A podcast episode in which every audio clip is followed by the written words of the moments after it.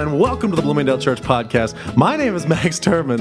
Uh, I'm your moderator, and with me this week is Children's Director Kristen Burnett. Okay, this is the part where Yeah, you, everybody clap. Kristen, we clap- clap. we- Yeah, I clap yeah, for yeah. myself. Yeah. Clap yeah, for you clap you. your- yourself. Youth Director Chelsea Reinhold. Hey. And joining us later, presumably, is Old Person Director Bill. Yeah, Bill. We love Bill. Yeah, Bill.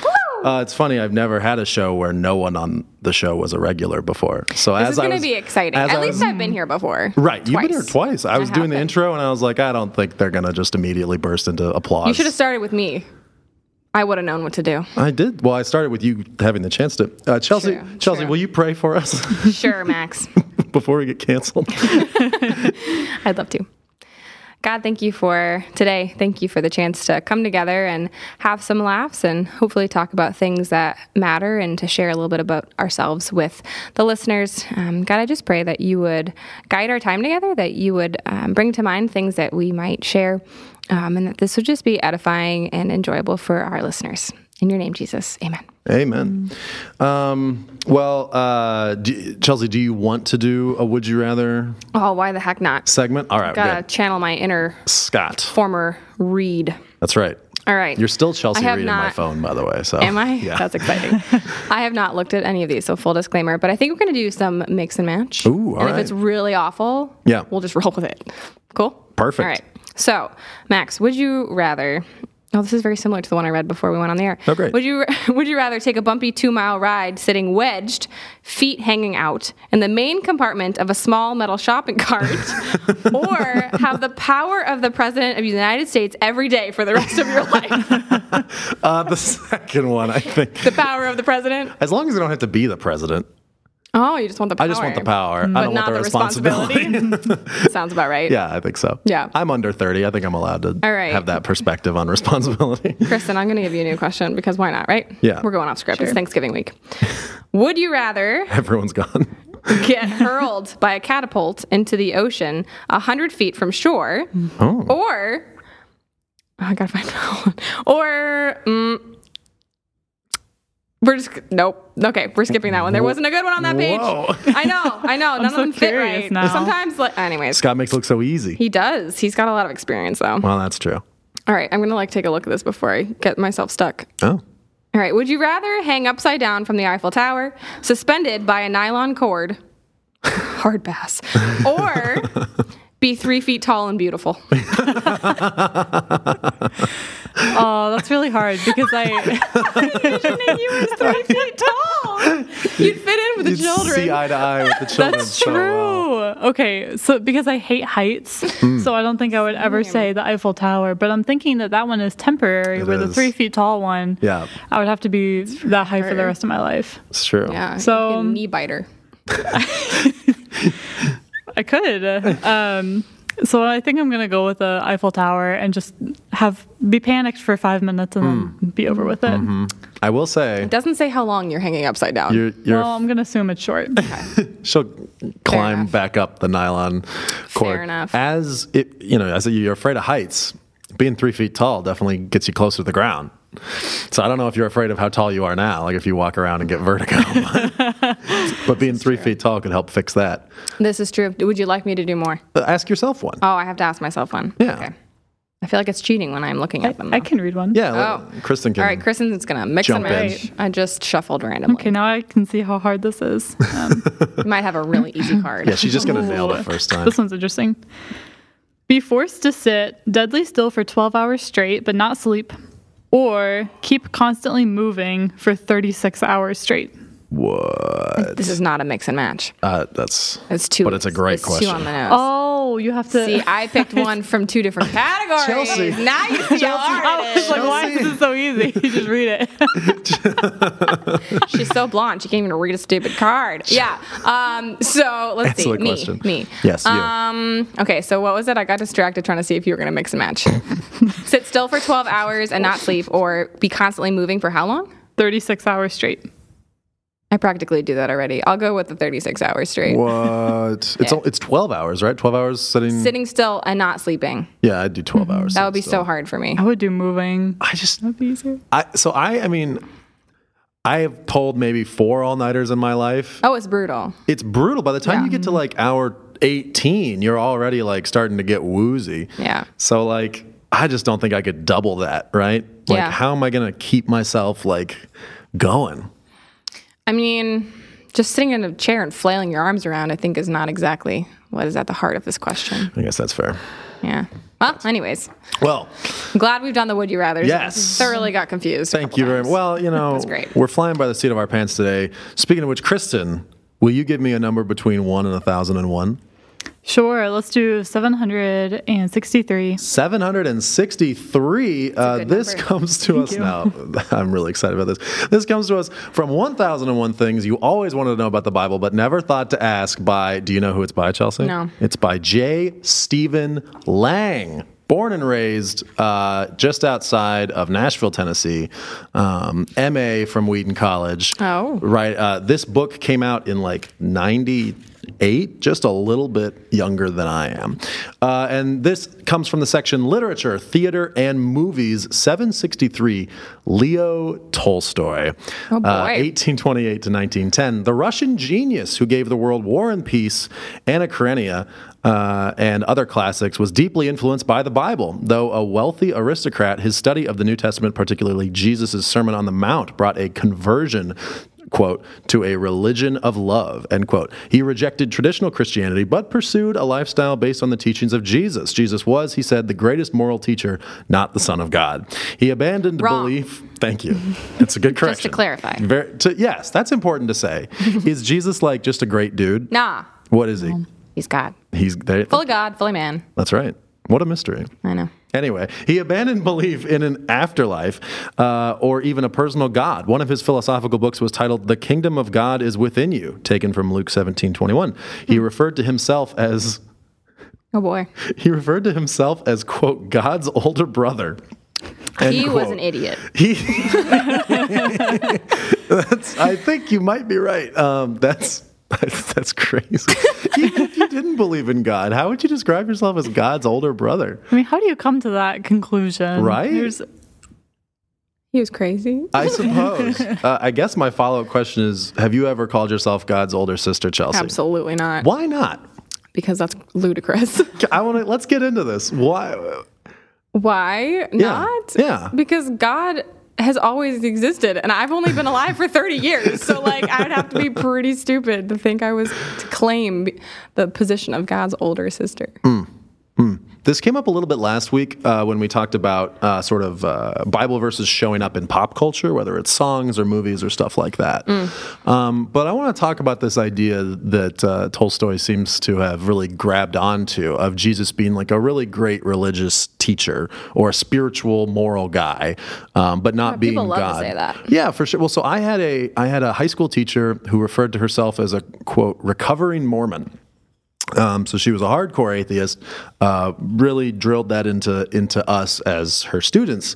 Um, and one of the things that she said that I didn't I don't I didn't call out at the time because I didn't recognize what it was. Sure. But she said the only two men who have ever given up absolute power are George Washington and Jesus Christ. And at the time, I was like, hey, she said something good about Jesus. That's pretty cool. But right around the time I graduated college, I was like, that was a ploy.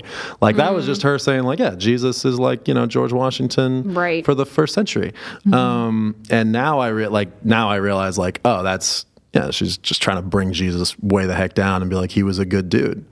Um, I don't know. What do we, what do you, and I want to be pragmatic about this. Like, if your friend says that, if your friend from work says like Jesus was like a pretty, he was a good dude, but like you know, I don't, you know, I think that was it. Like, you can't. Well, you can slap him in the face and Well, be I like, might since I work at a church. well, so t- how do we respond to that? How do you how do you personally respond to that? And then if if your answer of how should a different person than you respond to that is different, uh, I want to walk through that too. Sure. I was just being sassy. Um, most people listening are not working in a church. I mean, uh, this is probably trite at this point, but people who have addressed this particular perspective of like, oh, Jesus was like a really great teacher or like a really good moral example. Well, he was either, you know, the um, Lord lunatic or liar Yeah. perspective. And we love Lewis. alliteration. And so I think, yes, of course, Jesus lived a very loving life and he did provide a lot of good moral teachings and he like claimed to be God. Like, mm-hmm. and so if you're not going to buy into or if you're going to like ignore that aspect of Jesus and his ministry because he was like really clear about it. Yeah. Got himself in like trouble with the religious leaders for being clear about it. Yeah. And like if you're going to sort of not pay attention to that, you can't really claim that he was just like a good moral teacher if he's also bold-faced lying to people Yeah. um, about his identity. Um, or he's delusional. or he's delusional. He's like just cra- he's a lunatic. And Right. if that's the case, then like, do you really want to be listening to what he has to say about anything? Yeah. Um, so I guess that would be um, the best place to go. And I'm I'm learning this more as I get older is to say like, what is what does Scripture have to say about that question that you have or that claim that you're making? And then it's like you don't have to take my word for it. Like you can look at the words of Jesus and see, yeah, he did claim to be God. Um, he did claim authority in ways that like no human person ought to be doing um, who isn't also fully god. Um, so i guess that would be probably my approach to that but it also really depends on like my relationship with the person. Um, because it sounds like your teacher was coming from a really jaded and, and wounded place. Yeah. and so engaging with people who are dealing with that versus just like oh yeah you know like i think he's just like a good teacher but don't have any religious baggage inherently to Yeah. kind of unpack um, it might look a little bit different But- Yeah. Kristen, have you run into this a lot? I have not. Um, having grown up in a Christian circle in the church and being homeschooled Yeah. and then going to a Bible college, and now working at a church, um, I haven't run into questions like this. Um, rarely, if at all. Mm. also the the people that you minister to are little people. Right, right. that helps. Yeah. It's nice how much they they just believe what you say like either mm. for you know from my age because i'm only with preschool to third grade they either haven't heard it before mm. or they just believe what you're saying. Hmm. Mm-hmm. Because Yeah. that's what they've heard too. So it's it's it's nice. For sure. One of the things that I sort of dreaded, um, that I was relieved to go to Wheaton for, because coming out of public school, I had just this intense feeling of like, I don't know how to explain anything that I believe to the hordes of people that I know who don't. And in fact, consider that like a asterisk against my intelligence, right? right Um, and then going to Wheaton, I was hoping to like go in and be like, I'm going to learn how to explain it. But I think my temptation that I fell into was like, I'm just actually just going to hide, right? Like I'm like, oh, great, now I don't have to explain it, and Yeah. I'll never try again. 100% Um, Which I like, uh, and listeners may know that like I, I've said this before, like the last year or two have really been convicting in terms of like I can't hide in a hole in the ground anymore, um, even though I'd really like to. Uh, just wait for Jesus to come back, and then I'll walk out and be like, I was here the whole time. Surprise! uh, and so, did you, you know, sort of like you said, like growing up in that in that circle and like going to Moody and stuff, like, do you relate to my desire to?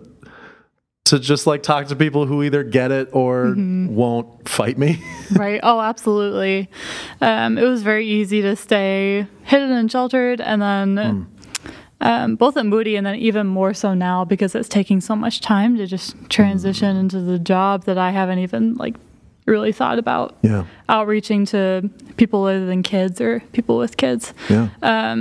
so However, while I was at Moody, I worked at Chick fil A um, right Oh, okay. in downtown Chicago. So it's a Christian company, but there might have been one other coworker with me who was a Christian. Mm. Um, and I got to be pretty close with my coworkers, considering, you know, how coworkers can be pretty distant at like a fast food restaurant, you know? Yeah. So they would ask me questions here and there about um, about what I believed and why I didn't do certain things, you know. Yeah. Um, and what I noticed was that it's the temptation is, oh, let me just gather all of these facts so that when somebody asks, I Yeah. can have like the perfect answer for them. But that's never how it actually works because different people are coming from very different places, like you mentioned, Chelsea. And so you don't want to have, you know, just this um, choreographed response that you give to somebody, but it has to vary based on who you're talking to and what they need to hear and what they're actually asking. Um, so having general knowledge about topics is certainly helpful, but it's not it's not something that you need to memorize or something that you need um, to be to understand every aspect of it before you can approach somebody. Well, this actually um, bleeds really well into what we're going to talk about for Sermon Roundup. So we'll go ahead and jump into that. Um, this week, our, our sermon was given by uh, special guest Eric Mason from the South Asian Friendship Center. Uh, and he describes himself as sort of like an international worker in working in the United States, right? Which I love. Yeah. Because, yeah, uh, Not something we think about usually. United States needs missionaries. Yeah. Sure does. uh, for the people who don't know God and the people who think they do. Mm-hmm. Uh, all of all of us, right?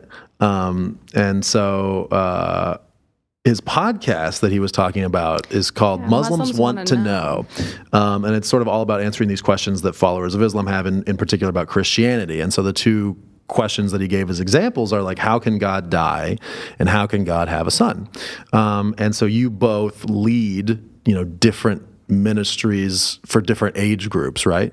And we've already kind of gotten into this a little bit but like how do you go about answering questions? And chelsea i'm sure you probably as you said kristen like you probably get a lot more questions. Um, than than you know the preschoolers are super likely to bring up. Um, but like you know, how does the answer to those questions like change? Like what you were saying, Kristen, about not wanting to like just stack up a bunch of of facts to throw at somebody, right? But like, how do we adapt? the message how do we adapt what we're saying how do we adapt because you don't want to change the truth but like you know how does it change based on you know who you guys are talking to I think, you know, the reality is um, uh, the teens that we engage with the most regularly grew up in the church. And so I think the the unfortunate reality is I don't know that a lot of them are are necessarily thinking really critically about some of these things. I know I didn't when I grew up in the church. Like I never I also like Kristen, I also grew up in a very Christian bubble. I went to private school, I went to Christian college, and so I wasn't I wasn't personally confronted with these kinds of questions in school or from peers. And so it just it wasn't like a thing that I really thought about because I just I believed what scripture said to be true. And so like the idea of like how can God die? Like I didn't really think about that. I don't know. yeah and um so I don't know if that's a little bit where where they're at too. Yeah. Um, but you know, I don't hear a lot of these kinds of questions, and so uh, when Eric mentioned them, I was like, man, I don't know how I would respond to that question. Right? And so, like you, um, Max, I'm like, I've been happy in my little hole. I don't, I don't know how to answer some of these things, and like I've been okay with that, but I, I think I need to be less okay with that. Um, and so so yeah that doesn't really answer your your question overall which i think was how do we kind of adapt to Yeah. answering the questions Yeah. um, that people are coming with and i think we need to be aware of the the broad like narrative that they're hearing um, to be able to kind of speak in a way that is not going to inherently like affront all of these things that they're hearing all the time. And I'm really, I struggle with that. I'm like, hmm. I don't have time to keep up with all of the well, TikTok and like all of these things and cultural things. Like, I'm just barely trying to survive my adult life. and um, so that's hard, but there is value in knowing um, the kinds of things that, that they're hearing from culture. And so, especially when you think about issues about, you know, um, sexuality and, and gender yeah and and all of that stuff that's hugely talked about and culturally um, at the forefront right now. It's important to know s- that stuff when Yeah. they're asking questions about marriage or um, whatever manhood, womanhood. Um, that the messages that they're getting are going to be very antithetical to what Scripture says as a whole, and so having that context i think is helpful in in approaching questions but also um I think maybe you were saying this, Kristen, Kristen, but like the context behind the question, like what is it? Why are they asking the question? Is it, um, you know, for example, a gender or attraction question is like, is this something that someone in their life is dealing with, a friend, them personally? And so being able to approach it as a person and not just a question, I think is really important.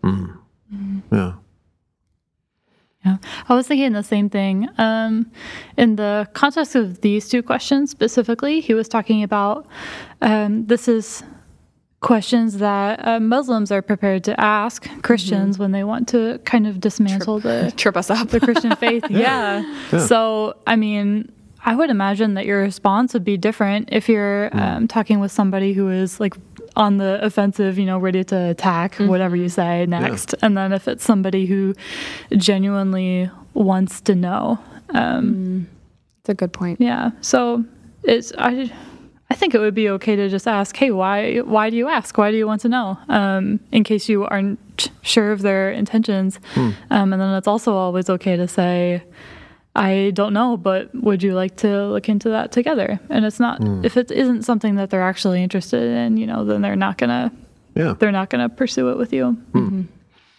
So then what's the next step if somebody says yes, right? If you say like, do you want to look into it together? Like what are how how can we how can I, right, as an individual, like pursue the answers to these questions? What are like resources, methods like if I say if I told you that I wanted to like try to do some um, apologetics, like what would you say? Mm-hmm. I'm grateful for people in my life who know a lot more than I do. Hmm. like Bill, for example. I'd be like, hey, Bill, where should I go to learn about this? Yeah. Um, So I think that that's always an okay thing. Like, out, not outsourcing, but knowing the people in your life who are resources to point you in the right direction. Hmm. Like Scott is like all about apologetics. Like he's really into it.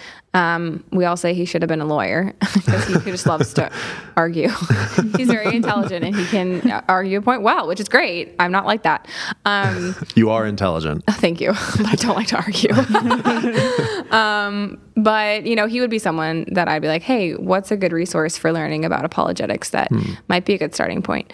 Um, because I don't know about you guys, but I get overwhelmed by the internet. Yeah. And I'm like, I don't even know where to start. I'm Yeah. just, there's too many things. It's like libraries. They freak me out. There's too much information. I don't know where to start. So that would be my first step would be to go to someone that I know and respect um, as a person of faith Yeah. in Jesus and be like, hey, do you have thoughts about where I could start looking? Kristen, where have you gone? Um, I think that's a great start. I I am not afraid of going to the internet. I'm 22, so I'm I'm Gen Z. Yeah. Um, so the internet does not scare us.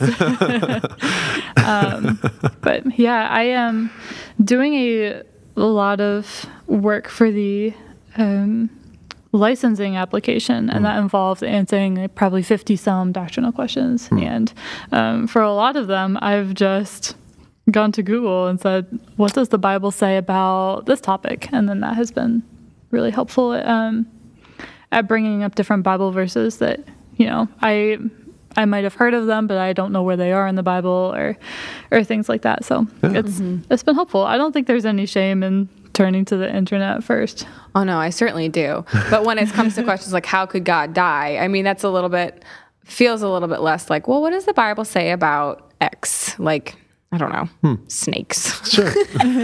what does the Bible say about snakes? We were reading about that passage where um, the bronze. the bronze snake. Yeah. Anyways, so that's where my brain jumped. what does the Bible say about snakes?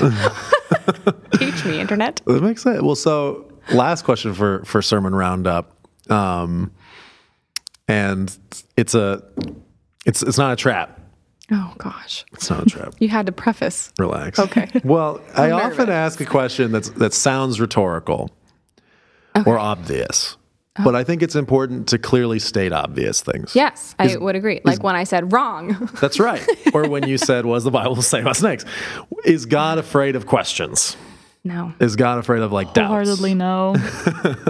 No. I mean, I actually, one of the books that we're, well, the book we're working through with our youth leaders right now is called Lead Them to Jesus. And it's written by Mike McGarry, who is a youth pastor. Um, whose call is to youth ministries specifically, and he writes a lot of cool stuff. But, anyways, it's basically a manual for youth workers. And the first portion deals with some um, sort of theological questions that students might raise. And one of them had to do with doubt that we read recently. And it was kind of like if they're, if you are doubting one thing, it doesn't mean you doubt everything, which I mm. thought was a really mm. interesting mm. perspective because, you know, we can kind of sometimes panic if someone in our life is doubting something. Mm-hmm. Um, but the reality is, if you're doubting, you're engaging and you're wrestling and thinking a Yeah. lot. And um, so, yeah, no, God, God's totally cool with our questions and our doubts um, because He knows that we're broken and fallible and like we don't know everything. And so, I think Kristen's got something she wants to say. So I'm talking. Um, but yeah, no, we can ask God all the questions and we can doubt, and that's okay. Are you? Do you want to share something, Kristen? I do, but first, um, I really like what you said. I I heard that the worst thing that you can do when you are wrestling with big questions about faith is just give up asking them, um, because that way you will never come to an answer. You will never end up drawing closer to God. You will just slowly find yourself drifting away. Um, you know, which which can be a really scary thing, even though in the moment it seems scarier to um, wrestle with those questions and ask them. That's that's the best thing that you can do. Um, and we serve a God who is big enough to um, to handle those questions. Um, so I I wanted to read from Psalm 88. This is where actually where my devotional for the day directed me this morning. I am reading. It's called oh man, what's it called? that the prayer book you're? it is the prayer book. Can't remember what. It was. What if called. Jesus was serious about prayer? Oh, by nice. Scott okay, so that's the other prayer book, not the one you brought to staff meeting. That was a Oh, yes. prayer book. yes. Okay. yeah. Um, so it's talking about confession to God, and this one was specifically um, about questioning. And so it took me to Psalm 88, which is the one psalm in all of the book of Psalms that doesn't contain um, any praise Oh, uh, yeah. in it. So it's just, you know, 18 verses of the psalmist complaining and crying out to God. And he asks several questions in here that because there's no praise or there's no joy at the end, there's no answer to them. Um, I'm going to start reading in verse 13. It says, But I, O Lord, cry to you. In the morning, my prayer comes before you. O Lord, why do you cast my soul away? Why do you hide your face from me?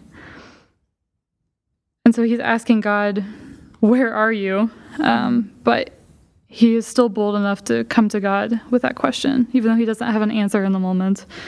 Um, because, I mean, God's not going to push him away any further. Um, God honors it when we seek him. That's what the Bible says in, in James, I want to say, Yeah. although I could be wrong. But um, that's always the best thing to do with, with someone who is questioning is just give it to God because he is he's big enough to take those questions and those burdens. Yeah. Amen. Well said. Well said. Uh, it is time once again for our quick question of the week. Uh, this week, our quick question is for you, Kristen. Oh boy. Yeah, get ready. First time on the podcast. Let's go. Let's go. We gotta do our uh, what's it called? Initiation. Oh, I didn't do the yeehaw when you said sermon roundup. I can edit it in. Do a yeehaw now. I'll edit it in later. Yeehaw! That was pretty good. Here, I'll, I'll, let me do it one more. I'll be like, it's time for sermon roundup.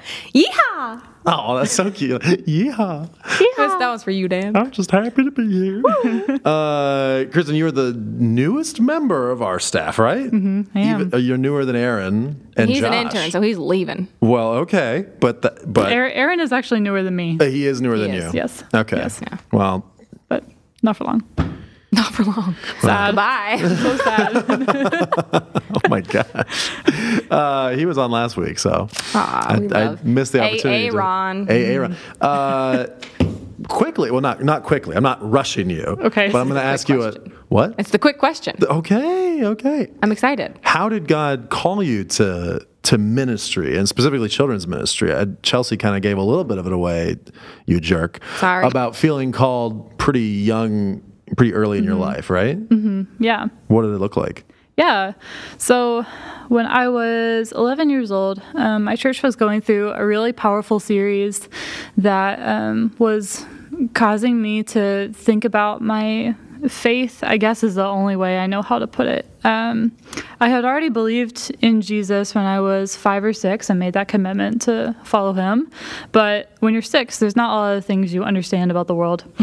um, so I remember just in church when I was 11 years old, the um, pastor did an altar call, and um, I came forward and was just praying and kind of um, believing in Jesus again and rededicating my life, but also for the first time, um, fully understanding, I guess, what it meant to me that I had sinned and that He had um, died and taken that punishment away. Um, it was just so much more real to me. Mm. And so, in that same moment, I just clearly heard God speak to me and calling me into ministry. Um, and so I just started praying about that um, after that Sunday and talking with my mom about it, about what it would look like for me to start serving. Hmm. And pretty much the only thing that I could do because I was 11 or 12 years old um, at this time was help out with the children's ministry. Hmm. So I would help every other Sunday morning and just stand by the door and wave to kids as they walked in and then when they went to their classrooms, I would just hand out markers and paper pretty much, mm. you know, barely doing anything. um, and did, then did the first. feel like yeah, serving? Like, did it?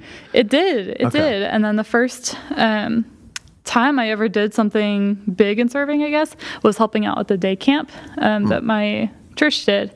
And after the end of the week, I just felt so exhausted and worn out, and I didn't want to do it again. but I just uh, in the weeks that followed, had this inexplicable passion for it that no, I I want to come back. I want to keep doing this, and it, it, could have only been from God that I wanted to step back into children's ministry again. Um, and that calling has never left since. It's only gone stronger with um, with all of the ways that I've served. So mm. I haven't had a doubt in my mind for all the time that I've been working with kids that this is exactly what God wants me to do, and He's confirmed it in really clear ways. Mm. That's oh. super cool. Mm-hmm. Yeah.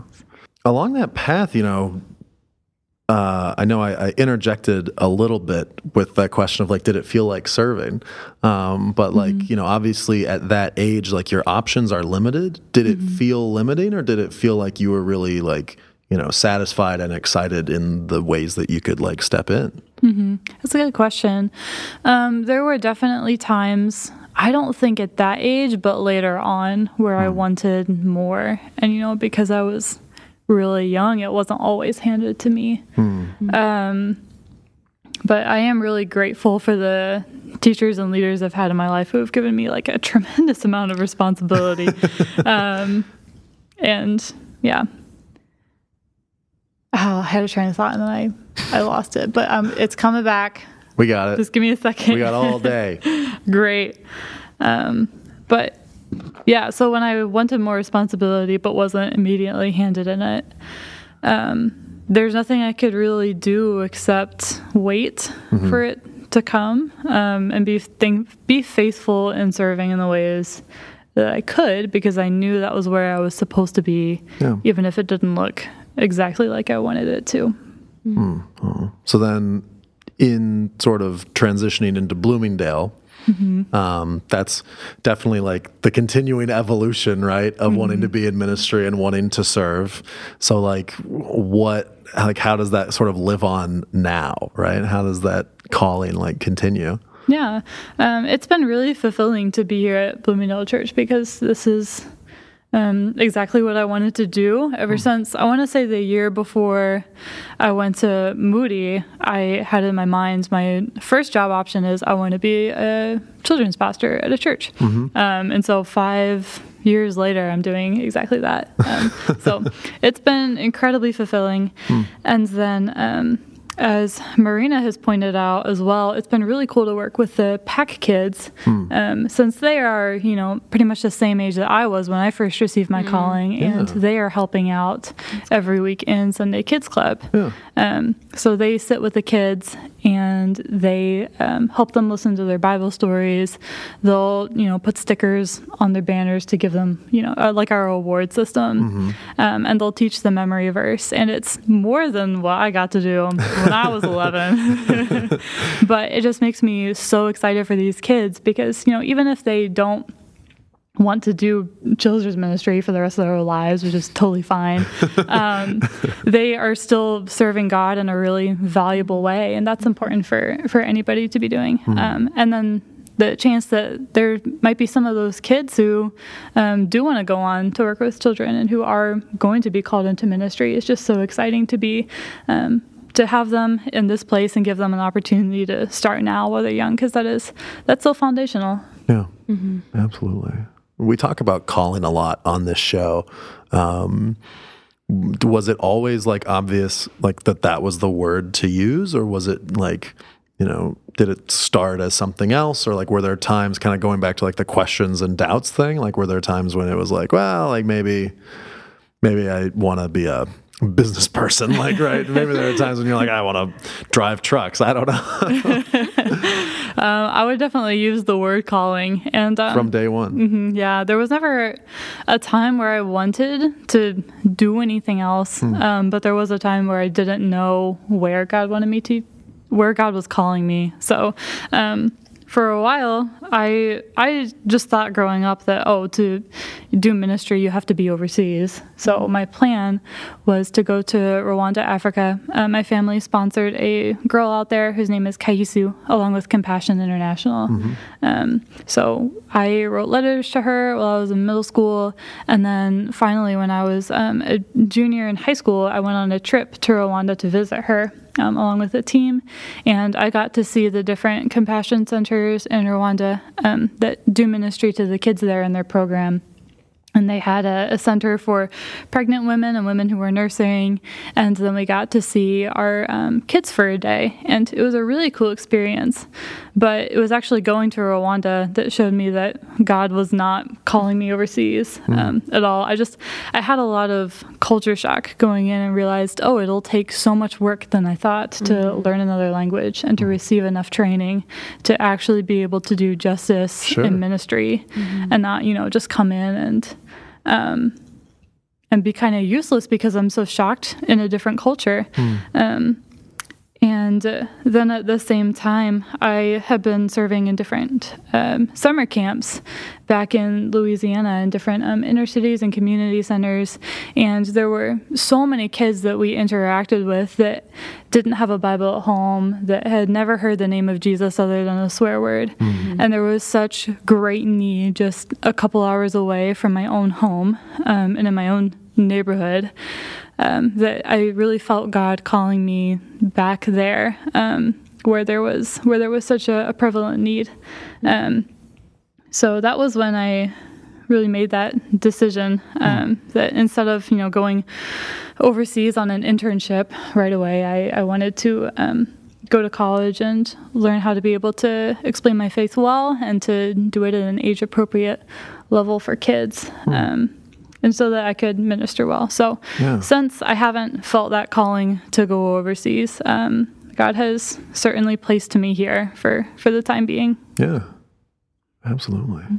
Um, I'm I want to ask this question because I'm curious, like for people who um, this is also something that comes up on the show a lot um, for people who aren't called to ministry, right? Because everybody who's on this show, pretty much, uh, with a, a, couple notable exceptions, like works at the church, right? And like ministry is their life. So, like, can you? Um, I don't even know if I want an answer to this question, but I'm gonna ask it. Like, can you relate to people who are not called to ministry? Like, can, like, um, you know, when when like what's your perspective on on you know people who are called to to other industries or don't feel called right industries is funny because it's like ah, i'm in the church industry but like people who are called to other fields right yeah. Mm-hmm. and yeah. and or people who don't feel like they're called at all to a particular you know job or or or thing like that mm-hmm. like i don't know what's your take on that as someone who's been called for so long Right. Yeah. Um, there's definitely no greater or lesser calling that God mm. has for his people. Um, back in the Old Testament, when Israel was first becoming a nation, he set up um, all of the sons of Levi to be the priests, and then everyone else was to be um, farmers or parents or weavers or just you know whatever whatever they wanted to be. Um, it's not like everybody had to be in a special position to serve the Lord. They could all honor Him um, in whatever unique things that they were doing. Um, and then in the in the Great Commission in Matthew 28, where he says, "Therefore, go into all the world and make disciples." Um, that little word "go" can also say as you are going. So it's not just you have to be in another country somewhere else to preach the gospel. It's we're we're all supposed to do it, you know, wherever we go, um, and to be a walking witness. So you can do that in an accounting job, in the grocery store, um, in many different locations, and uh, honestly, I think that's a lot harder to do it as you are going than to be in a ministry job where you're kind of forced to do it all the time and you're expected to. You know, so it's a lot easier to have opportunities Yeah. to share the gospel um, than it is uh, in a secular job to do that. But it is still so valuable to um, to be able to honor God in that way. Yeah. Absolutely. Aw. Uh, last thing, uh, is there like what's one thing that everyone should know about you? Everyone in the church, everyone who hears this, including the strange man that we don't know what his name is who listens to us in the Congo. Is there really a strange man in the Congo? I mean, we don't know if he's a man. There's Hello, there's person in from the Congo? Howdy. That's so cool. Glad you're here. Heyo. Hello. Um, She climbs rocks. You like to boulder, right? I do, yeah. What's bouldering again? So it's, you know, rock climbing, Yeah. but there's no ropes. You're just free climbing, and the walls are only like 15 feet tall, and the ground is just a giant mat. So, So like to, when you you just fall off when you're done, and you're fine. It doesn't hurt. like when No. you're when you're done, you just like jump. Leap yeah. off the wall. Well, you climb down a little bit because it's you could still if you fall wrong, Right. you still like twist an ankle, but hmm. if you do it once, you'll be Someone who fine. doesn't like heights, flinging herself I- on rock walls. It's, It's a it's a contradictory hobby, but it is contradictory. Well, that explains why you don't want to be three feet tall because you're going to have very diminished reach for Right. your bouldering, yeah, that wouldn't be very good. unless your arms stay the same length. Um, That would be Like terrifying. gorilla. I could walk like a monkey. That would be so horrifying. but you'd be so light. I bet But you could remember, just you're going to be three yourself. feet tall and beautiful. So so I would look like a monkey, but I would still be beautiful. Well, I'm inter- interpreting it that be way. the new standard for the new beauty. stand. um, is is bouldering uh, what uh, everyone should know about you? I, I guess so. I was gonna say that I really, really, really like peanut butter, but bouldering makes me look a lot cooler. Ooh. Ooh. Are you chunky or creamy? Creamy.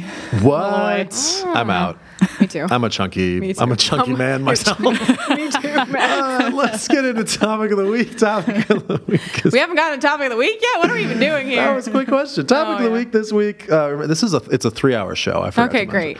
Uh. The topic of the week this week is brought to you by the oddest book in the Bible. Philemon. Uh, the letter to Philemon has been described as the okay. Chelsea, people pay for these, so can you? Sorry. We have to Bruce Gaylord, Yeah. do you pay for this? give them a minute. Okay.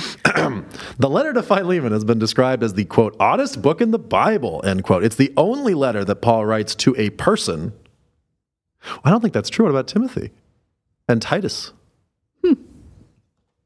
I should have proofread this. Theologian N.T. Wright's video class will help describe what society was like under the Romans and how different uh, and how different this letter is from the common practices of the time. He will help us understand how Philemon would have read it, so we can apply the lessons to our own lives. The course, led by Bruce Gaylord, features video sessions by N.T. Wright and discussion. The oddest book in the Bible, Sundays from 9 to 10 a.m. in the coffee house. For more information, visit bloomingdalechurch.org/slash adult ed. That's adulted.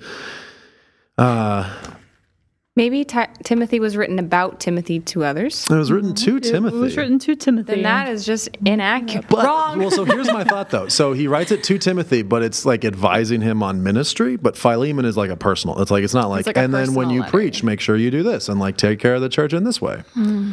Uh, but we're gonna have ourselves. We'll get to Timothy in a minute. Um, I have here in my notes. I was going to say, has uh, the oddest book in the Bible has that started yet, Bill? It starts this Sunday, Max. It starts this Sunday. I believe Bill. so. Man, I think so. Thanks for your wealth of knowledge, Bill. But if you go to adult ed, bloomingdalechurch.org slash adulted, adulted. I'm sure the dates will be there. You just got adulted. Tomorrow is Thanksgiving in the United States, and so we are going to take Turkey Day. It's tur- it's International Chelsea Day uh, to take the opportunity to share some of our favorite Thanksgiving memories. Um, Chelsea, your family does a big to do for Thanksgiving, right? Well, now Chelsea does a big to do for Thanksgiving. um, but yeah, growing up, I lived half a mile from my grandparents. And my mom's sisters, most of them lived within driving distance. And so we would all get together for Thanksgiving um, at my grandma's house. And we would just hang out and spend the day. And I remember a tradition that we like sort of started and didn't necessarily continue was like going to see a movie hmm. on Thanksgiving Day because one of the few places that's open is Yeah. movie theaters. And I remember we saw Toy Story in theaters on Thanksgiving Day Nice. many moons ago. so yeah, so Thanksgiving holidays are kind of like a big a big deal in my hmm. fam. Yeah. So hmm. yeah. In fact, my parents and sister, younger sister, a lot of people don't know I have a sister. Um, her name is Grace, but she and her husband are also here um, for Thanksgiving, and so we're hosting them, and I'm doing all almost all of the cooking. I prepped the bird today. Ooh. What do you do for prep for a turkey? Oh well, I last year was my first time cooking a turkey. And so I reached out to my dad's mom, who is, I think, almost 92 and has many, many years of cooking experience. And so I reached out to my aunt, who takes care of her, and I was like, hey, how do I cook a turkey? And so we sort of did an adaptation of Grandma Reed's turkey with a little bit of Chelsea sauce because I never follow directions when I'm cooking. Hmm. And so basically, On principle or because you can't? Yes. On principle, sort of. Um, so defrost the turkey. That's essential. Don't try to cook a frozen turkey, people. Just call Butterball. They have a helpline.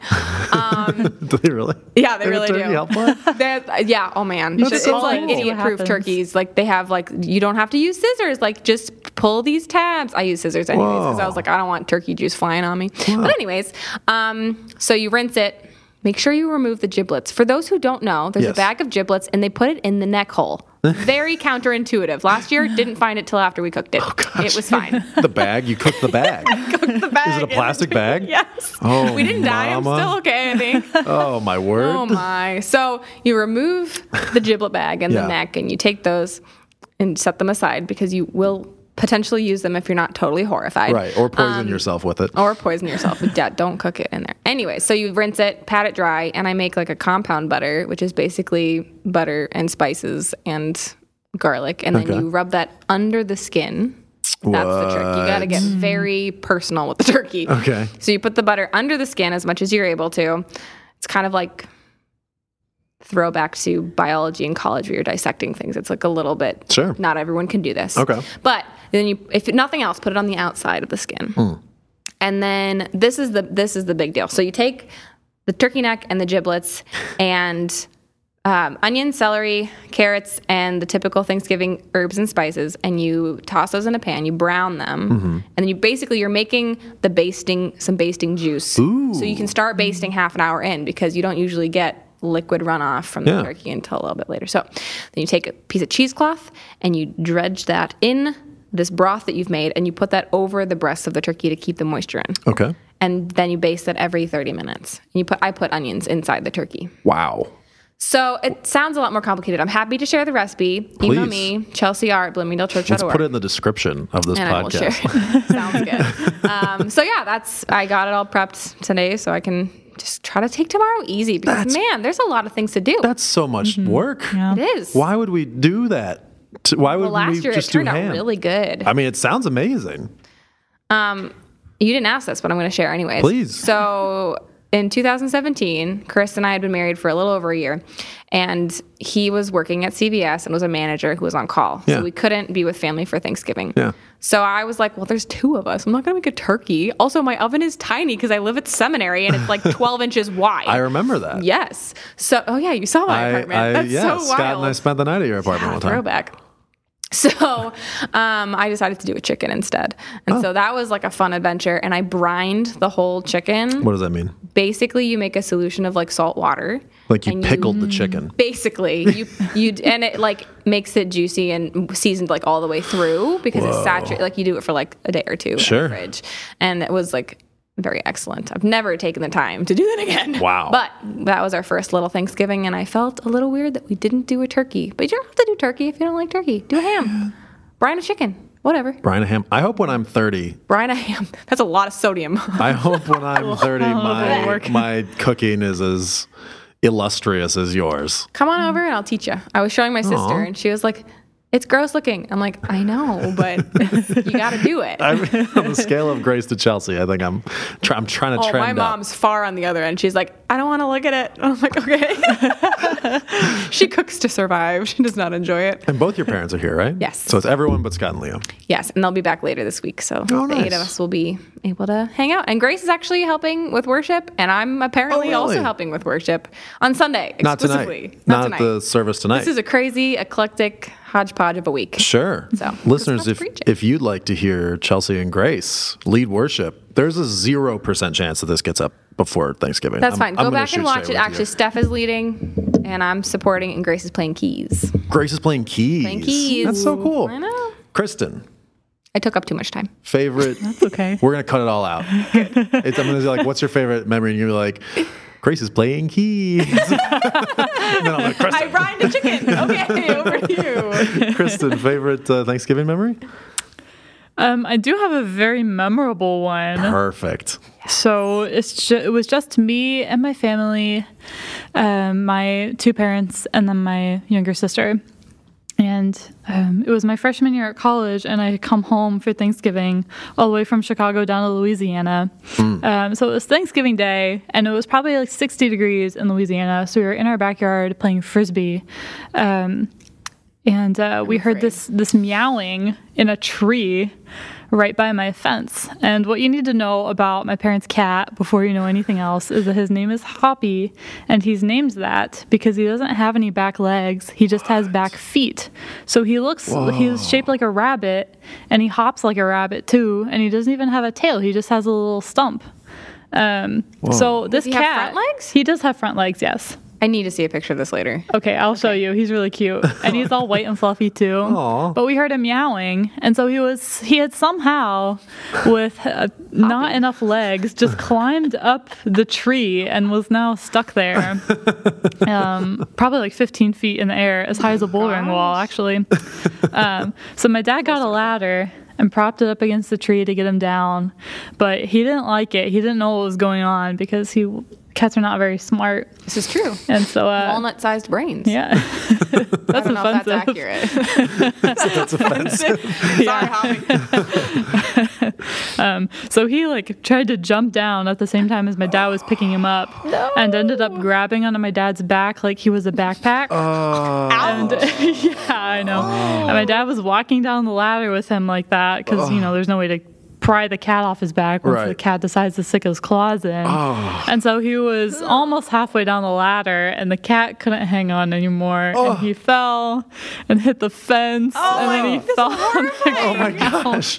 and he ran off with his little hoppy limp and he was totally fine afterwards but it was just quite an adventure because we didn't even know you could climb trees Right. I don't How think would he, knew he could climb. Right. no. so then He's like, how did I get up here? what happened? this is no longer a thanksgiving memory but like two years later we saw him in a tree again and Is he like free range? he's in he Is he grass fed? no he is not Cage free He- cat. he lives in the house, but he can come He and go goes whenever outside. he Okay, wants. okay. Yeah. Okay. So my mom goes to get the ladder while he's in the tree, and then she takes too long and comes back, and he's not in the tree anymore. He can climb down from trees this whole time. What? The whole time. We did that for nothing. Kitty backpack with pain for your poor father. Yeah. How what did you was your dad okay? He was fine. We were all laughing our heads off. Oh my word. Well, because he wasn't shirtless, I'm assuming. It was 60. So, right. know. Thanksgiving. He, he did have a shirt on. well, like there's the barrier to the claws a little bit, is what Oh, my I point see. was. Yeah, it wasn't just see. like bareback riding. Just ah. I'm happy. It hurts. Oh. That's Um, wild. Yeah, wow. That's horrifying. I hate cats, man. I got no Oh, I'm interest in sorry you had to hear that. no, it's okay. It's okay. I, I have a whole treatise about cats. Uh, We should read it later. I will. I'll read my um, manifesto about cats for a bonus bit.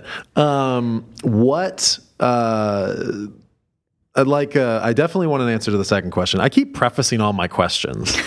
I'm going to stop. I'm Just just I'm gonna ask it. straight ask you a question. Chelsea, what do you want to give God praise for in the life of Bloomingdale this year? What are you thankful for in the context of Bloomingdale Church? Yeah. I am thankful for some really awesome leaders who are really like they're all in um, in the different ministries that we have. We have an awesome team on Friday nights at Coffee House, and I'm super grateful for them. Um, and they're like people who are there every single Friday night giving their time um, to love on these teens who sometimes are not easy to love on. Um, so I'm grateful for them. And we have a couple new ones who are helping with like small groups and uh, just seeing, and, and a lot of them are young adults. So people who are somewhere between, you know, 21 and 27. And um, that's just really encouraging for me to see people in the church, young people in the church who are um, finding places to serve and really investing. Um, and also, I'm really grateful for, and I would like to praise God for um, some new new relationships with teens and just like seeing them go deeper too. So right now we're doing a, a Bible reading plan that's working through the Old Testament and helping them to see scripture as a, a cohesive story. Yeah. And um and we have a, a newer teen whose family has kind of come back to the church um, and uh, we were reading together over FaceTime because she had a lot of questions and um, and she was doing something with school, so we've had to kind of take a little bit of a break over the last month. But she texted me this week and was like, "Basketball's over. Looking forward to you know reading the Bible together again. Also, how can I be praying for you this week?"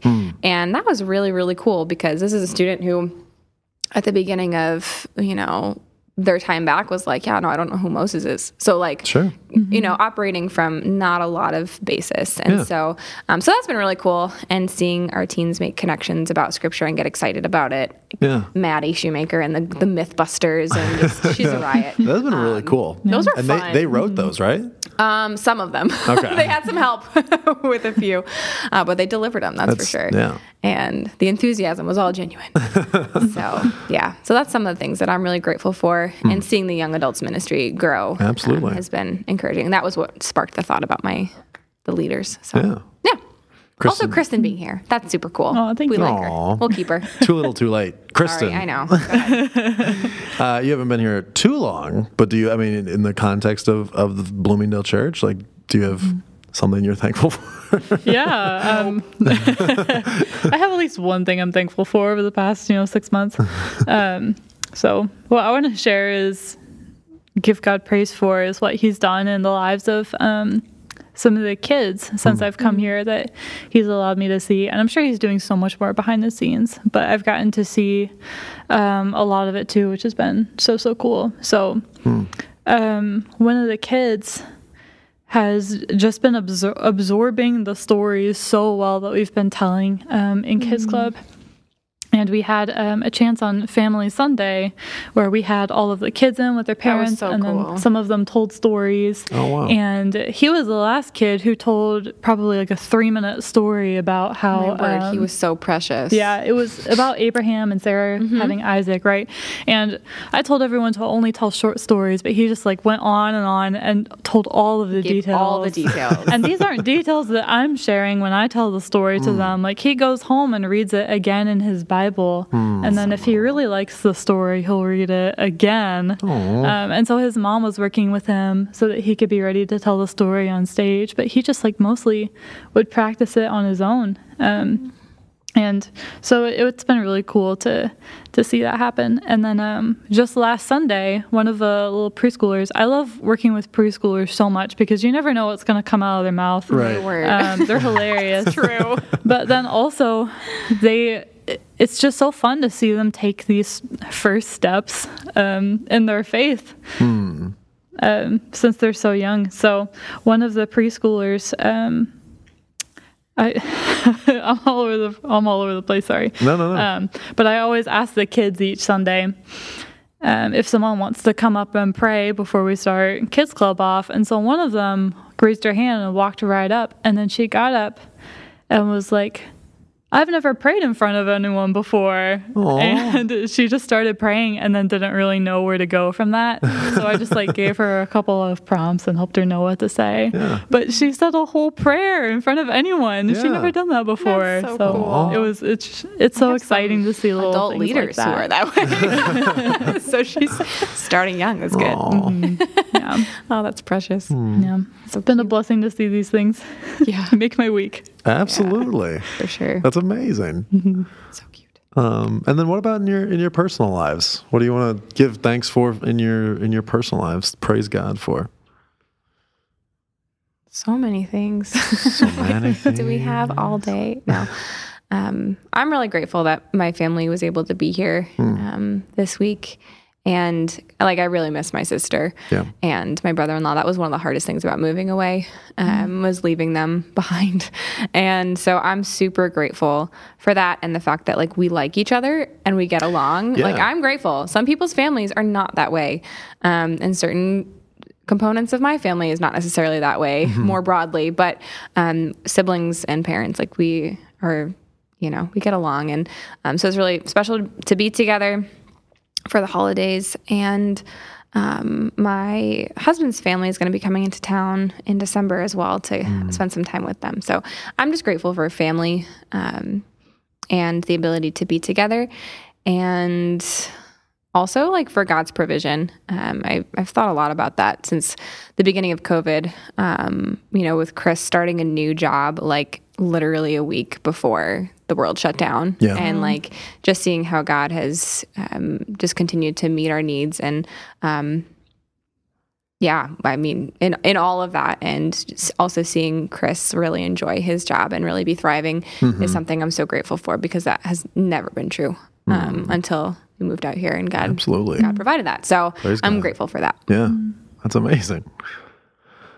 Kristen? I feel like I have a million things that I could say too. Like I'll just pick a couple. yeah.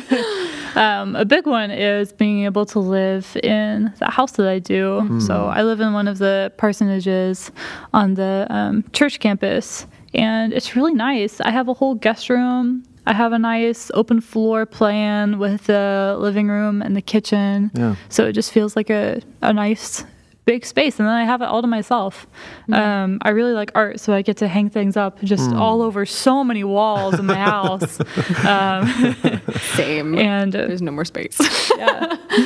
But I'm so grateful that that's what God has provided because if I had, you know, been on my own trying to find an apartment and I just graduated from college in May. So, you know, a first apartment is typically like um, really tiny, something with a bunch of other roommates. Yeah. Um, w- way too expensive, you know, these different things. You- You're living off ramen noodles for the first couple of months, but um, that hasn't been my story because of um, just a a really great opportunity here at Bloomingdale Church. So I'm I'm like thankful every single day for um, for where He's placed me.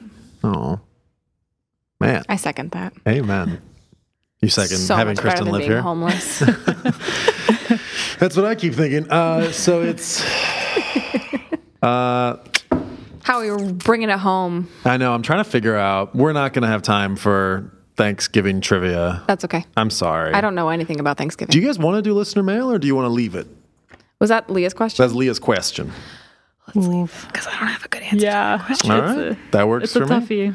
That works for me. When they when I get emails about like you had two smart ladies on the podcast, and you didn't ask them the thing. You didn't ask about women in ministry? Well, Yeah, it's why didn't- too obvious. It was on the nose. didn't we you got to talk about turkeys. Ask the girls about the girls. Um, listeners, if you would like to be part of the show, you can send questions and would you rather's and trivia quizzes and the things that you want to praise God for to podcast at bloomingdalechurch.org. Uh, for our closing segment this week, we might have a little time for just a little bit of trivia, uh, if you'll bear with us. Um, we don't have a prize. That's uh. Because we're just gonna do some some rapid fire Thanksgiving themed trivia. oh, boy. Um, for example, uh, do you guys know who the first president to pardon a turkey was? To pardon? To pardon a turkey? Are you familiar with What the? did the turkey do? are you That's what I was wondering. are you familiar with the tradition of pardoning a turkey? no. No. Okay, well that's Is this gonna like be. Barabbas? What are we It's talking basically about? like a Barabbas situation. That's exact. So, Oh. uh, for context, um, every year, starting with John F. Kennedy. Okay, so that's who it was. It was John F. Kennedy who, uh, probably as a publicity stunt, I don't know, was like, oh, the president rather is going to pardon a turkey. That is like in the same way that you pardon a criminal, uh, pardon a turkey from being killed for Thanksgiving. So then the turkey gets to like live the rest of its life on like a presidential farm or something. Wow. And so it's like a big thing. It's a turkey farm where no one eats the turkeys. That's correct. So it's like a big, uh, it's like a big, like just a tradition, just an American tradition of. I'm so glad this I know turkey about gets this to now. live. now I don't know what the president eats because there's no way. I mean, you don't eat turkey, right? You don't pardon one turkey, but then because that one's pardoned, a different one. Oh, 100% dies. you do. It's, Uh, I think Yeah, so. that's If how it works. are you serious? Yeah, I think Yeah, I'm you didn't sure. even know this tradition existed five No, minutes but ago. I, I so think why? I, I- he pardoned one. That's the rule. I think the he's other gonna- one gets eaten. no way. It's got to be think like hammers. It's not all turkeys. Um, the one turkey Yeah. did something It's bad. not like a universal. It's not like the year of jubilee where all that's so turkeys are sad. pardoned. That's ridiculous. I would be so upset if I was the turkey that got eaten for obvious reasons. You'd but already be dead. But like, I would have survivor's guilt as the turkey that gets pardoned, and then just a random different turkey You're dies instead. overestimating a turkey's ability to Hey, have feelings. they have a lot I don't of think the turkey's there. He's on his happiness farm. Yeah. Well, he there's a big ceremony, and they like put the turkey next This to the podium. This is podium. so ludicrous. I can't believe you've never I've said of that word twice today. All right, how many calories on average are consumed per person at Thanksgiving dinner? Three thousand. I was gonna say one thousand. God bless you, Kristen. I wish it was a thousand. this is the United States. What's the answer, Max? 4,500. 4,500 calories. One meal. Now, there's a handful of people who are eating, you know, 150,000 calories, so it throws the average Yeah. off. Mm. But I think that's that's high um, and a little worrisome for me. Uh, how much was the world's most expensive Thanksgiving dinner on record? The world's most? most expensive Thanksgiving dinner. Was it like supplying one family? Like I don't. I don't understand the for question. one. fa- It was it was at a restaurant. Oh. The world's most expensive. This poor Thanksgiving I have restaurant. no idea. I have no concept. It was Fifteen hundred dollars. It was one hundred and fifty thousand dollars Oh. at New York City's Old Homestead Steakhouse. wow, they must have had a lot of wine. That's right.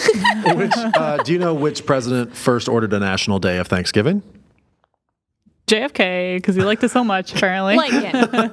We're in the land of Lincoln. I'm going with Lincoln. That's have no close. it was George Washington. Oh, that was too mm. obvious. It was- Abraham Lincoln was the president that made Thanksgiving a permanent national holiday. well, bless you, Lincoln. God bless Abraham Lincoln. He, um, do you- there was one president who refused to celebrate Thanksgiving, and in fact delayed it becoming a national holiday quite a bit because of his opposition to it. Hmm. What a you can edit that out. Language. Thomas Jefferson did not. appro- Oh. He said it was too close. Church and state wanted a separation, so he said it was inappropriate for there to be a national day of Thanksgiving because he said it begged the question: Who are we giving thanks to? Uh, Thomas Jefferson also famously had his own version of the Bible Yeah, that I he know. added and subtracted yeah. a lot of uh, wrong things Yeah, to. it was like the trail mix version of the Bible. You just pick out the peanuts if you don't like it. It's like that's, something. that's right. Raisins. People pick out the raisins, not the peanuts. I would say it was like it was to trail mix. It was to the Bible what M and M's are to trail mix. it was just like yeah, there's like a little bit of that in there, but mostly it's just what you wanted to hear. yeah. Um, and then uh, James, a lot of presidential trivia. James Madison declared two Thanksgivings in one year, assumedly to make up for Thomas Jefferson uh, declaring none. Probably. Um, and then let's see, I'm just like reading through a giant list of. of Yeah. This is a lot of trivia. I'm sorry. I, I'm I'm amazed that there's this much. Um, Do Do you know what the number one like consumed, like uh, I don't I don't know how to ask this question, but like the most favorite universal part of Thanksgiving, like what the food is. I feel like people really like stuffing, but some people hate it. how is it not I don't mashed potatoes? Mashed potatoes are That's so what easy I was to make. thinking. Mashed potatoes. They're so good. I don't know. I would be really curious to know like the top rated Thanksgiving. I don't think I've met a person who like really strongly disliked mashed potatoes. Yeah, but that doesn't make it my favorite.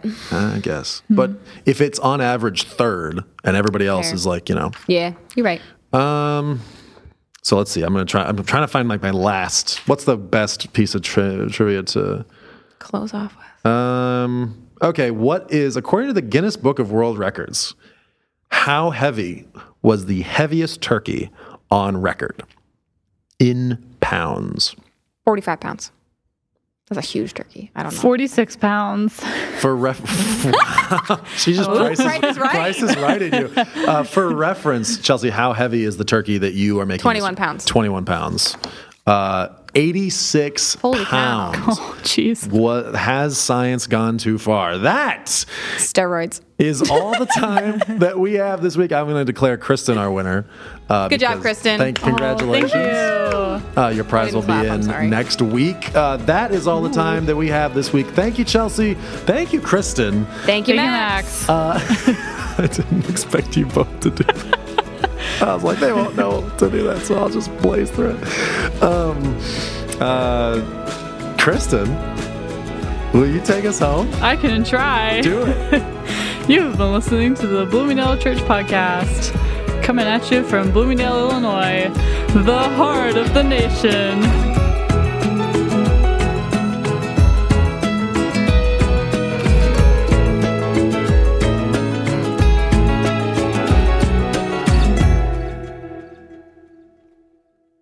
The heart of the nation. I wish the listeners could see you kind of like did like a did like a we can do it like Rosie the Riveter arm there at the end. It's like Heart the of the heart of the nation. It's like mess with Texas. So you're from the South primarily, yes. but you don't have an accent. No. She moved there in high school. That's where her family still lives. That is not, She not true, lot of places. actually. Oh, really? I, so I was born in Ohio. Right Louisiana. Chelsea. I do look ridiculous. I've also lived in Georgia, Tennessee, um, and then Ohio for the very first part of okay, my life. sorry. But I my, was thinking specifically Louisiana. yeah, but my parents are from the north. Uh, Oh, and that's why. then, That's why. yeah, my sister and like nobody in my family wants a southern accent, so we have just actively avoided it. yeah, How many siblings you got? just One one. sister. Just the sister. sister. She's a Youngor sister. She's younger. That's correct. How much Youngor? She's she's twenty. Okay. She's only Yeah. two years younger. Oh, you're because you're 22. Right. Oh Lord, My sister's also 22. I'm 27. I'm 30. Yeah, but you're old. I'm know. young, but I'm 27. You're getting old. I'm getting old. You are. Fun fact: I'm sure you probably have already been told this, but the carpet that's in the hallway in your house mm-hmm. used to be the entire living room. Mm-hmm. So I've heard. Yeah, Yeah. like my apartment. Ew. Those were the freaking days. I just want the carpet gone. Because you live, used to live there. Isn't I that lived there for a year. I lived there longer than Leah did. That's Yeah, my you did. claim to fame because they moved upstairs at, before a year. But uh, after they moved upstairs, uh, I used to. I kept my key to the lower gray. Marsha, don't listen to this. Marsha knows, and she got really mad at me. But I kept my key. So what I would do is I would put all my computer and a bunch of oh, stuff. Oh, yeah, you were writing your your video game. I would put my computer and a bunch of stuff in a in a suitcase and bring it mm-hmm. over to the lower gray and set up my VR setup to take up because there's no furniture in the kitchen at this point in the living room. Right. So it's just a huge, like, just empty space. So I'd uh-huh. set up my VR stuff, and I was in the middle of developing a, a, a, a VR game. And so I could just run around the combined living room and kitchen in VR, which was super spooky because you're like, I can't see if somebody comes downstairs or like walks in the door, like, I'm not going to see or hear them. So, like, taking the VR goggles off was always a little like expecting to like find a Just lock the a ghoul. Well, the doors are all locked, but They certainly are. With Marsha Marsha has Leo. keys. a lot of people have keys. Yeah. Well, not a lot. I don't want to scare you. Pretty much just the beards and then me at the time, but not anymore. And then Scott and Leah, but not anymore. but not anymore. So yeah, you're fine. You should give them one a, a spare key. I just keep the stairs unlocked. That's a good move. Uh, Bill, really Great. quick. I'm just going to give you the rundown. I'd like just like a one sentence opinion on everything we talked about. Oh, all right. Leo Tol- Tolstoy. Uh, Leo Tolstoy. we talked about Tolstoy. He was the thing you didn't know. Um, uh, the mic is on, so if you would Oh, all right. um, Be bellied up to it. uh, he incorporated Christian themes into a lot of his work, but according to J. Stephen Lang, uh, by the end of his life was was not uh, a man of faith, and he in fact claimed to be God's older brother. Wow. Face says it all. Uh, you've read a lot of Tolstoy. You very recently read read, War it and to Peace. Karenina. Yeah. Did you read Anna Yeah, Karenina? read Anna Karenina. Yeah. They're very, very Christian books. Right. I mean, we're talking at the level of C.S. Lewis kind of Christian books. Jeez. But C.S. Lewis didn't claim to be God's older brother. That's true. so where do you rectify what like happened the fact that Tolstoy? Tolstoy? I can't help but wonder was he maybe losing his mind? Maybe he was mentally ill. I mean, ill. that is sick. Mm-hmm. So Yeah. that's that's what it sounds like.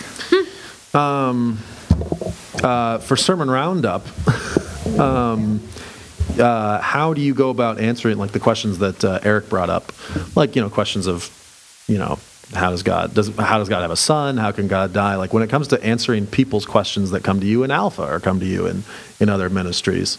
Um, you know, do you have a, a specific process of, of how to handle those questions or how, you know, we should handle those questions if people ask us them in our everyday lives? The thing I try to remind myself is be respectful, hmm. because some of the questions are just so out there, crazy stupid. Hmm. that you think, All right. so that's my biggest problem. Just like hold back, you know, don't hmm. don't belittle the question. Yeah. Well, because you're belittling the questioner. is God afraid of questions? And Oh no, man! Look at Job 38 to 42, especially 38 to 41. He he says to Job, "I will question you, and you will answer." And then it's a series of close to 200 questions. Fair enough. Um, what's one thing that everyone should know about Kristen? Curious to hear what you're going to say. well, I just love everything about Kristen. Aw, thanks. I really do. But one thing that she brings that I admire because I have no ability in this area, she's very artistic. Hmm. So that also means that she sees the world through artistic eyes. And man, I think that's so wonderful for children's work Yeah. because children see the world much more artistically hmm. than they will when they're even 15 years old. It, mm-hmm. It's something that gets sucked out of us. Hmm. You say to a group of kindergartners, how many of you can draw? And everybody will raise their hand. Hmm. you say that to a bunch of college students, and everybody will say, I'm, I'm not an art major. Hmm. It's, it's just like it just leaves us for some reason. Mm-hmm. Yeah. Yeah. Absolutely. Um, uh, what do you want to praise God for that happened at Bloomingdale Church this year?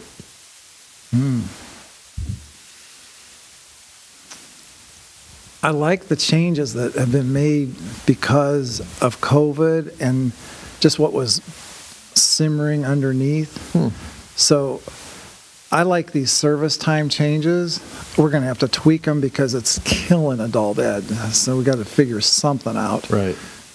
But it, I, I think it's much more conducive to families being able to come to church, what we've got now. Yeah. I, I like it that we've started regeneration. What an awesome thing to have going. I like it that we're seeing children showing up at church. Um, well, they're here for Sunday Kids Club, and Yeah. I like it what Chelsea and Scott and Leah are doing with young adults. And From even Sunday morning, a young adult shows up, man, they're going to meet somebody that's a young adult. Mm-hmm. They're, they're going to meet Chelsea, Leah, Scott, but they're also going to meet somebody like Anthony Osorio or Josh Ramirez or Max Termin. There's, there's critical mass there for them to meet. Mm-hmm. Yeah. And then what they're doing with the discipleship on Friday morning, Saturday morning, what, what Thursday Leah and Scott for the are doing, ladies. It, it's just, it, it's really, I don't think people realize there's a revival going on in young adults. Mm-hmm. Mm-hmm. It's, it's wonderful to be able to see. Mm-hmm. What do you want to praise God for in your personal life this year? That I made it to Boston. I'm going to go to Boston on April 26th, uh, My April 18th. are here, so you can ask them. 18th. Way to go. I am going to ask them. yes. Congratulations. That was like last week, right? Yeah, Yeah. yeah, I got the notice on Thursday. Yeah. Yeah. Didn't even believe it. Just thought, oh man, malware. You know, somebody's messing with me. We should have said something in the service. It's in those. Um, it's in the video announcement this week. Oh, perfect. Okay. Cool. Um. Oh, has the uh, oddest book in the Bible class started yet? Yes, it was terrific. Now here started is last the Sunday. problem.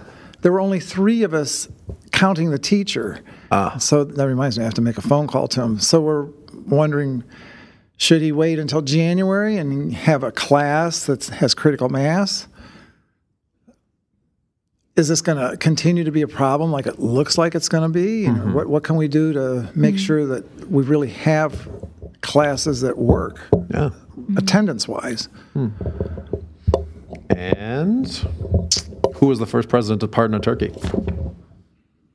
It Probably Abraham Lincoln. It was JFK.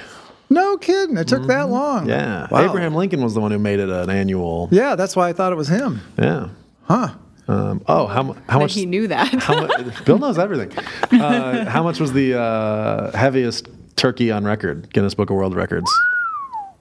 I have no idea. I can't wait to hear this answer. 86 pounds. Wow. It's a lot of turkey. It's a big turkey. Did someone cook it, or was it just like a Big boy. I think, turkey? I think at that point it deserves to live. Like at that point, though, I don't know. But they had to weigh it at some point. So did they weigh it alive or cooked? oh, I think they definitely waited Right. alive. They did Okay. weigh it. Whoa. well, turkeys are, they can get mean spirited. Sure. You can get just snapped tranquilize at. it. Oh, that's. I guess that's true. You could knock it out and throw it on a You know, there are turkey. turkeys running around in Manhattan. Like all the time. Yeah. have a I'll tell you rats? exactly where they're at. They're in lower Manhattan. They're where you get on the boat to go to Ellis Island. There's a Just turkeys. bunch of turkeys running around there. and you Gobble of think, turkeys? You gotta be kidding me. I, I mean, can you get any more urban than lower Manhattan? and there's a bunch of turkeys. Are they dangerous? I don't think they're dangerous, but man, you don't want to get into it with birds. Uh, I'll tell you why. Did you know that, a, uh, let's say a s- swan is on the lake, if it comes after you, a goose or a swan, they can break your arm with their wing. Right. You've said that. Yeah. They can break a, an oar off of a, you know, rowboat. Have you? You haven't seen that? No, no, but I've read about it and you think, oh man, I do not want to get into it with these guys. That's ridiculous. Yeah. I'm gonna have to change the number of how many geese I think I can fight. Yeah, I, I shouldn't have said geese because I don't know for sure with geese, but I'm just looking at thinking, those are are- pretty big birds. And Right. A goose can do it. I don't know if a swan can do it. Ooh, golly. How many geese do you think you can fight, Kristen? well, before I would have thought I could fight. I don't know, maybe 30, because you just you can grab their Yeah, you gotta go, adjust that number. But Grab their now that and- I know their wings could break my arm, maybe like three, but I have to do it real quick. Yeah, Oh, that's yeah. true. I do not like getting into because they're always in the way when you're running. Right. Um, yeah. It's like, uh, I'm not, I just don't really want them. They start hissing at you. Yeah, that's the creepiest part is that Oh, they yeah. hiss and you're like, why are you hissing? Yeah. Snake bird. Snake demons. What does the Bible say about snakes? What does the Bible say about snakes? And then the uh, last question is, uh, what's your favorite uh, Thanksgiving story? Hmm. Also, the microphone is now recording your chest. I know. it's just a bad day for this, Mike. Well, okay. One of them, this was when I was in seminary. David, Bruce Fleming, St. Alice, and I all wanted to go home. We all lived in Akron. And it started snowing, say, like at one in the afternoon. We think, you know what? That's okay. We've seen snow before. But this snow was really heavy. I mean, it was coming down, one of those like couple of mm-hmm. inches an hour kind of heavy. Yeah. So we drive through Chicago and it's rough. And we're only going about 25, 30 miles an hour on the turnpike, Dang. that I 80. Mm-hmm. And it's really piling up. At one point, there's two women walking alongside the turnpike. So we stop and it's a mother daughter combination. We pick them up. Their car's broken down. Well, where do you live? And they, they lived like right over the border in Michigan. So, okay, well, we'll take you to your house. And David says, It's a good thing we stopped. You would have died out there. You think, David? That's a little too melodramatic. The other guy, Bruce, is witnessing to them. And the nice thing was they warmed up the car. The car wasn't really that warm. The heater wasn't working that great. Mm-hmm. So six people in that car, yeah, we were warm. Snuggled. so we kept driving and driving after we dropped them off. And it gets to the place where we've got to pull off the side of the road to clear off the windshield wipers. And I, on, you know, the, like the little spur that takes you off the expressway. And Bruce says, You know, you're not on the road anymore. So, well, how do you know? He says, Well, the street lights are way over there. Oh, God, I was no. like maybe 150 feet to the right of these street lights. And, am- and amazingly, we, you know, we're just driving in a field at that Yeah. point. We did not get stuck. Wow. Yeah, hand of God on us because I, I have no explanation other than other cars evidently did it because I just felt like all I was doing was following tire tracks. Right. Jeez. Yeah. So that goes on until you get to the bo- the border of Ohio, and as soon as we got to Ohio, no more snow. It, it only had rained. So that should have been like a seven, eight hour trip. It took 13 hours to get home. Man. Yeah. So we get home like at three in the morning. Golly, that was a brutal. Just in drive. time to put the turkey in the oven. Yeah. Happy Thanksgiving. um, all right. Well, thank you, Bill. Great being here. Great having you. Do you want to introduce him at the beginning, or are we just going Uh, to attack his well, answers? I introduced him at the. I introduced. I did say joining us later is Bill Calvin. oh, that's true. That's great. but I'm not. I'll, I'll just. We'll have this segment as a bonus bit. bonus bit at the end, Cool. so. perfect. Makes sense. Yeah. Nice. Well, nice to be in this. Yeah. Glad you could join us. I um. It I'm- was shenanigans for sure. It was wild shenanigans, but it was a good time. Kristen, do you have fun? I did. Good. I liked it. Were you nervous for the whole no, thing? she was fine. You Not were really. Nice. There's not much to be scared of. It's pretty dumb. It's so fun. I love being on the podcast. And I'm always surprised at who walks up and says, Oh man, I just love this podcast. I'm thinking, you listen to this. Okay. You know, it's like really long and weird, right?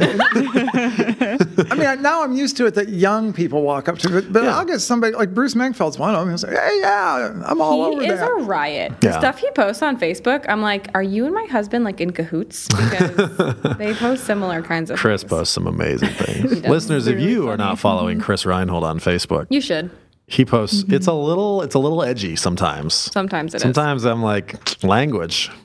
Sometimes he'll be like, I want to post this, but I can't. And I'm like, you're right, you can't, but it's funny. It's true. Ephesians five today. I was reading talking about crass jokes. I know. I should send working a, on 'em. send a photocopy to your husband. He'll take that really well. He'd pro- probably mail it back to me with some choice words. cool. Anyways. Well, we're we're done officially. All right, Bill, what do you need to talk to me about? Because I got to pee. So, what am I supposed to do with this would you rather thing? I mean, you can ask any would you rather question you want. You don't have to use the cards. Would you rather Here we go. drive 100 miles on a freeway with speed bumps every half a mile? Or, I'm doing mix and match, allow the person his or her privacy because he's doing a good job? Uh, I did not read that in advance. The second one, I think uh. I would allow the person privacy. Um, Is that what he does, does with the mix and match? Yeah, He just combines? which is why he doesn't like doing it, but I love it. Like oh I Oh my think gosh, it it's bothers him. It bothers him because it's incongruous. Oh, it But is. I I'm going to do it because it bothers him. Perfect. He's not going to listen to this. Well, Leah will. Leah, I love you, Leah. Hi, Leah. Hi, Leah. Hi, Leah. Leadle, leadle, leadle, Let's leadle. say our favorite thing about Leah for a sound check. She's tiny.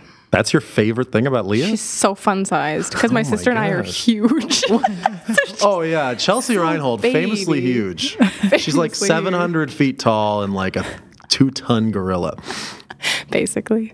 No, she's no, that's not my favorite thing. It just was what came to mind first is that she's tiny. Well, that's your final answer, Kristen. favorite thing about Leah? Dang it. She's so wise for someone who's That like was such a You're better such a answer. good friend. so young. She is super wise. She's also really funny. She's so wise. I love that she's a bro and she taught Scott how to throw a football. Yes. you know, when I was in Mexico, I'm gonna put on my Dan Marcello hat. When were Lord. when I was in Mexico for Adopting my daughter. Wow. Careful. Um, that was my whole shin. Uh, when I was in Mexico, they told us uh, um, that when it's hot outside, construction workers will drink hot soup um, because I don't think I It don't makes know. them if- sweat. I don't know if it's scientific, Makes their insides match their but what they told me, what these what these ladies, these fifty year old ladies Yes. told me, Yeah.